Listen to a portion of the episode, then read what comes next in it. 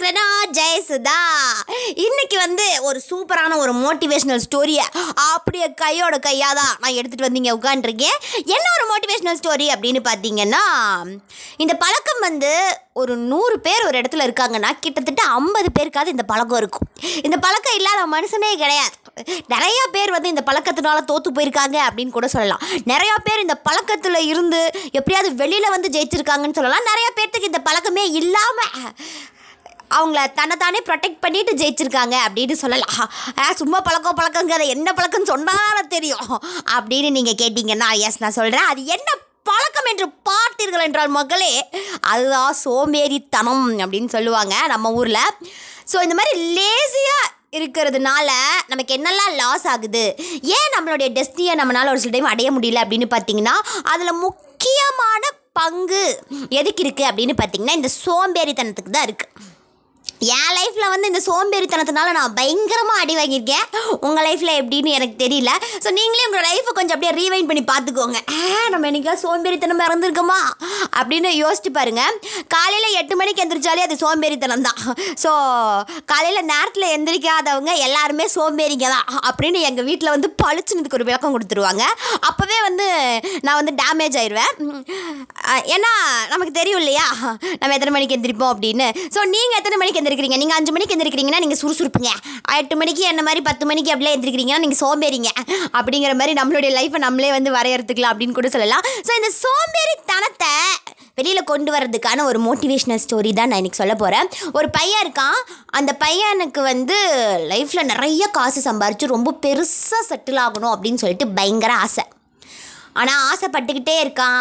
அதுக்காக hard work பண்ணணும், அப்படி பண்ணணும், இப்படி பண்ணணும் அப்படின்னு பயங்கரமாக நினைக்கிறான்.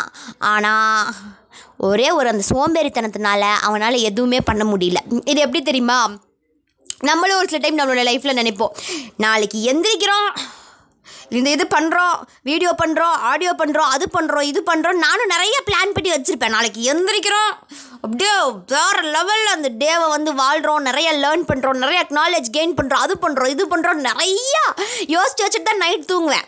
அடுத்த நாள் காலையில் எந்திரிப்பேன், யூடியூப் போவேன், ட்ரெண்டிங் என்ன அப்படின்னு சொல்லி பார்ப்பேன், அப்படியே இன்ஸ்டாகிராம் போவேன், அப்படியே வந்து ரீல்ஸை கொஞ்சம் ஓட்டி விட்டு பார்த்துட்டு இருப்பேன். சடனாக பார்த்தா சாயந்தரம் ஆயிரும். ஏன்னா சாயந்தரம் ஆயிடுச்சு, ஐயோ ஐயோ என்னடா இப்படி டைம் போயிடுச்சு அப்படிங்கிற மாதிரி கூட நிறையா தடவை நம்ம யோசிச்சிருப்போம். சாயந்தரம் ஆனால் கூட நமக்கு தெரியாது. எப்போ நமக்கு அந்த ஒன் ஜிபி காலியாகுமோ அப்போ தான் நம்ம ஃபீல் பண்ணுவோம், ஆடடே ஒன் ஜிபி காலியாக போச்சுப்பா ஐயோ அப்படின்னு. அது ஒன் ஜிபி காலியானதுக்கப்புறம் நைட்டு ஃபுல்லாக உட்காந்து ஃபீல் பண்ணுவோம், ஒரு நாள் இப்படி வேஸ்ட் பண்ணிட்டோமே, என்ன பண்ணோம் நம்ம அப்படின்னு. இந்த மாதிரி நிறையா பேர்த்துக்கு அந்த சோம்பேறித்தனம் இருந்திருக்கும். ஸோ இந்த பையனும் அதே மாதிரி தான். நான் கதையில் சொல்கிறேன். இந்த பையனும் அவனுக்கு வந்து எல்லாமே பண்ணணும், அதுக்கான பிளான் இருக்குது, எல்லாமே இருக்குது. ஆனால் அந்த சோம்பேறித்தனத்தினால அவனால் ஒன்றுமே பண்ண முடியல. ஸோ இவனுக்கு வந்து ஒரு மாதிரி ஆகிடுதுன்னு நம்ம வாழ்க்கை இப்படியே போயிடுமோ அப்படின்னு. சரி, இதுக்கு வந்து உனக்கு ஒரு கரெக்டான தீர்வு வேணும் அப்படின்னா, ஒரு காடு இருக்குது, அந்த காட்டுக்குள்ளே ஒரு முனிவர் இருக்கார், போய் பார்த்துட்டு வா தம்பி அப்படின்னு ஒரு பெரியவர் வந்து அந்த பையன்கிட்ட சொல்லி அனுப்புகிறார். இப்போ அந்த முனிவரை பார்த்துட்டு வந்தாலே எல்லாமே ஜம்மு ஜம்மு ஜெரியாயிருப்பார் அப்படின்னு சொல்கிறார். உடனே அந்த பையனும் வந்து காட்டுக்குள்ளே வந்து போகிறான். போய் அங்கே முனிவர் முனிவர் வந்து உட்காண்ட்ருக்காரு. அந்த முனிவர் கிட்டே போய் சொல்கிறான், எனக்கு பெரிய பணக்காரன் ஆகணும்னு ஆசைங்க முனிவரே, ஆனால் என்ன ஒன்று சொல்கிறீங்க, இந்த சோம்பேறித்தனம் நம்மளை விட்டு போகவே மாட்டேங்குது அப்படின்னு சொல்கிறான். உடனே முனிவர்ன்ட்டு சொல்கிறாரு, சரிப்பா நீ இப்போ கிளம்பு, நீ போகிற வழியிலேயே உன்னை எப்படி உன்னை ஜெயிக்கிறதுக்கான வழியை நான் வச்சுருக்கேன், அது உனக்கு போக போக தெரிஞ்சிடும் அப்படின்னு அந்த முனிவர் வந்து சொல்லி அனுப்பிடுறார். சரி அதை பார்த்து செய்யுங்க அப்படின்னு சொல்லிவிட்டு அந்த பையனும் வந்துடுறான். வந்துட்டு அவன் வந்து காட்டில் போயிட்டுருக்கும்போது பார்த்திங்கன்னா, ஒரு சிங்கம் ஒன்று தூரத்துலேருந்து ஓடி வந்துட்டுருக்கு, இன்னொரு மான் ஒன்று இருக்குது, அந்த மானுக்கு வந்து கால் ஒன்று ஊனமாக இருக்குது. சிங்கம் என்ன பண்ணுது, ஏதோ ஒன்று வாயில் கவ்விட்டு கொண்டு வந்து அந்த மான்கிட்ட போட்டுட்டு சிங்கம் வந்து போயிடுது. மான் வந்து அந்த உணவை வந்து சாப்பிட்டுட்ருக்கு.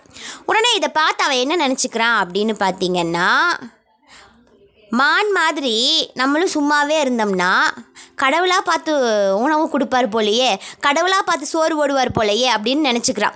ஏன்னா மான் வந்து எந்த வேலையுமே செய்யலை, ஏன்னா அது வந்து நொண்டி மான், அதுக்கு வந்து கால் கிடையாது. ஸோ மான் எந்த வேலையுமே செய்யலை, அதனால் சிங்கம் கொண்டு வந்து மானுக்கு சாப்பாடு கொடுத்துட்டு அது போயிடுச்சு. சரிங்களா. இதில் அவன் புரிஞ்சுக்கிட்ட கான்செப்ட் என்ன அப்படின்னு பார்த்தீங்கன்னா, நிறைய மாதிரி நம்மளும் ஒரு வேலையும் செய்யாமல் இருந்தோம்னா கண்டிப்பாக நம்ம லைஃப்பில் முன்னேறலாம் போல், கடவுளே நமக்கு எல்லாத்தையும் கொடுத்துருவார் போல் அப்படின்னு எடுத்துக்கிட்டான். உடனே ஊருக்கு வந்தான். ஊருக்கு வந்துட்டு இனிமேல் நான் எந்த வேலையும் செய்ய மாட்டேனுங்க, நான் பாட்டுக்கு நான் என் வேலையை பார்க்க போகிறேன். என்ன வேலை பார்க்க போகிறேன் அப்படின்னா, சாப்பிட்றது தூங்குறது சாப்பிட்றது தூங்குறது. ஒரு வேளை அவனுக்கு ஃபோன் இருந்திருந்தா கண்டிப்பாக அப்சல்யூட்லி மொபைல் நோண்டிருப்பான் போல், அது நமக்கு தெரியல. ஸோ இதே வேலையே ரிப்பீட்டாக ரிப்பீட்டாக ரிப்பீட்டாக ரிப்பீட்டாக பண்ணிகிட்ருக்கான். ஒரு கட்டத்தில் அவன் சேர்த்து வச்ச காசு எல்லாமே தீர்ந்து போயிடுது. ஒரு கட்டத்தில் அவனுடைய திங்ஸ் எல்லாமே வந்து ரொம்ப பாலாக போயிடுது. அப்புறமா பார்த்திங்கன்னா அவன் ரொம்ப ஒரு மாதிரி ஆயிட்டான். என்னடா இது, கடவுள் நமக்கு எல்லாம் தருவார் தருவாருன்னு நினச்சோம், ஒன்றுமே தரலை, இந்த முனிவர் தான் எல்லாத்துக்குமே காரணம் போல். அவன் அப்போவே சொன்னான், போகும்போது உன் வாழ்க்கை ரொம்ப நல்லா இருக்கும் தம்பி, போயிட்டு வா அப்படின்னா. ரொம்ப நல்லா இருக்கிறது இருந்தானாடா, ஊரே உங்களை திரும்பி பார்க்கும் தம்பி, போயிட்டு வாங்க அப்படின்னா. ஆமாம், ஊரே என்னை இப்போ காரி காரி துப்பிட்டு இருக்குதா, இதுக்கு தான் திரும்பி பார்க்க வச்சியா அப்படின்னு சொல்லிட்டு பயங்கரமாக வந்து அவன் கோவப்படுறான். கோவப்பட்டு இன்றைக்கி அந்த முனிவரை ஒரு வழிபடம் வருதில்ல பாரு அப்படின்னு சொல்லிட்டு முனிவர்கிட்ட போய் கேட்குறான். ஏங்க நீங்கள் என்ன சொன்னீங்க, நீ போகிற வழியில் ஒரு சம்பவம் நடக்கும் சாமி, நீ அதை பார்த்தேன்னா ஓஹோன்னு வருவ சாமின்னு சொன்னீங்களா இல்லையா? நானும் அதை பார்த்தேன், ஓஹோன்னு வரல, எல்லோரும் தூத்துன்னு துப்புற அளவுக்கு வந்துருக்கீங்க, என்னங்க நீங்கள் எனக்கு டீஸ் பண்ணி கொடுத்தீங்க அப்படின்னு சொல்லிட்டு பயங்கரமாக வந்து முனிவர்கிட்ட கத்துறான்.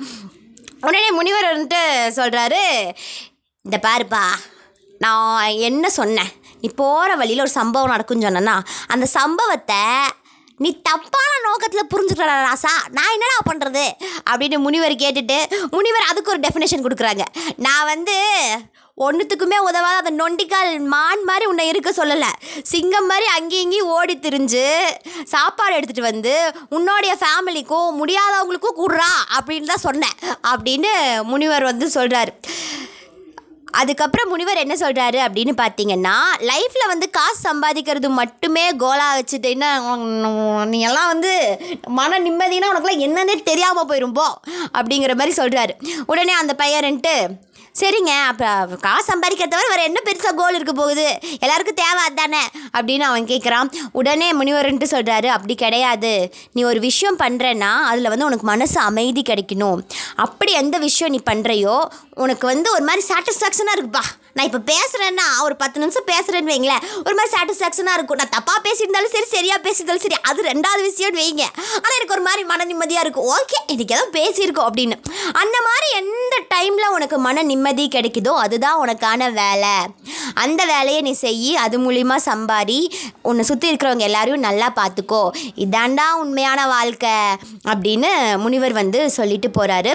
அதே மாதிரி நீ சோம்பேறித்தனமாக இருக்கிறன்னா நீ கிட்டத்தட்ட அந்த நொண்டியாக இருக்கிற அந்த மானுக்கு சமம். கை கால் இல்லாதவங்க கூட ஏதோ ஒன்று பண்ணி சுறுசுறுப்பாக இருக்காங்கடா.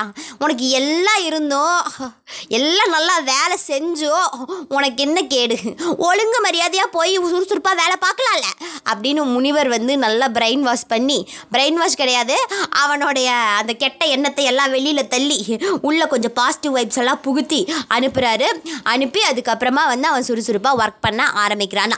இதே தான் நான் உங்களுக்கும் சொல்கிறேன், நல்லா சுறுசுறுப்பாக இருங்க. நான் சொல்லக்கூடாது, ஏன்னா நானே கொஞ்சம் சோம்பேறி பிள்ளை தான், ஆனால் வந்து நான் என்னையே வந்து கொஞ்சம் கொஞ்சம் பூஸ்ட் பண்ணிப்பேன் எப்பாவது. சரி சுறுசுறுப்பாக பண்ணுவோம், இல்லை இல்லை சுறுசுறுப்பாக இருந்தால் நம்ம ஏதாவது பண்ண முடியும் அப்படின்னு சொல்லிட்டு. ஸோ சோம்பேறித்தனம் வந்து நம்மளுடைய வாழ்க்கையோடைய ரொம்ப பெரிய எதிரிங்க, நிஜமாக சொல்கிறேன். லேசியாக இருந்துக்கிட்டே இருந்தீங்கன்னா ரொம்ப கஷ்டம். லேசியாக இருக்கிறதுல வந்து லேசியாக இருக்கிறது ப்ராப்ளம் இல்லைன்னு வைங்களேன், லேசியாக இருக்கும்போது நம்மளுடைய நாட்கள் ரொம்ப சீக்கிரமாக கடந்து போயிடும். அப்புறம் வயசாகி ஃபீல் பண்ணுவோம், ஐயோ அப்போல்லாம் சும்மா படுத்து தூங்கிட்டு இருந்துட்டுமே, ஏதாவது ஒன்று பண்ணியிருக்கலாமே அப்படின்னு. அப்போ ஃபீல் பண்ணுறதுக்கு இப்போ படுத்து தூங்காமல் வேறு ஏதாவது ஒரு வேலை பண்ணி கொஞ்சம் சுறுசுறுப்பாக இருந்து ஏதோ ஒன்று ஏதோ ஒன்று உங்கள் திறமைக்கு ஏற்ற மாதிரி உங்களுடைய கோல்ஸாக இருக்கலாம், இல்லை உங்களுடைய ட்ரீமாக இருக்கலாம், இல்லை உங்களுடைய ட்ரீம் ஹவுஸாக இருக்கலாம், இல்லை ட்ரீம் கார் இருக்கலாம், ஏதோ ஒன்று அச்சீவ் பண்ணி நீங்கள் வச்சிட்டீங்க அப்படின்னு வைங்களேன், ஃப்யூச்சரில் அதுக்கு உங்களுக்கு ரொம்பவே யூஸ்ஃபுல்லாக இருக்கும் அப்படிங்கிற ஒரு நல்ல விஷயத்த என்னுடைய வாயிலிருந்து சொல்லிவிட்டு நான் இந்த ஆடியோவை ரொம்ப சூப்பராக முடிச்சுக்கிற மக்களே. இன்னும் இதே மாதிரி ஒரு சூப்பரான ஒரு ஆடியோவில் உங்களை மீட் பண்ணுறேன். Until then is bye from Jayastha. நன்றி மக்களே. இது smile please Tamil podcast with me Jayastha. Tata bye bye. எல்லோரும் போய் நல்லா சாப்பிட்டு போட்டு நல்லா தூங்குங்க. Tata bye bye. Good night. ம்.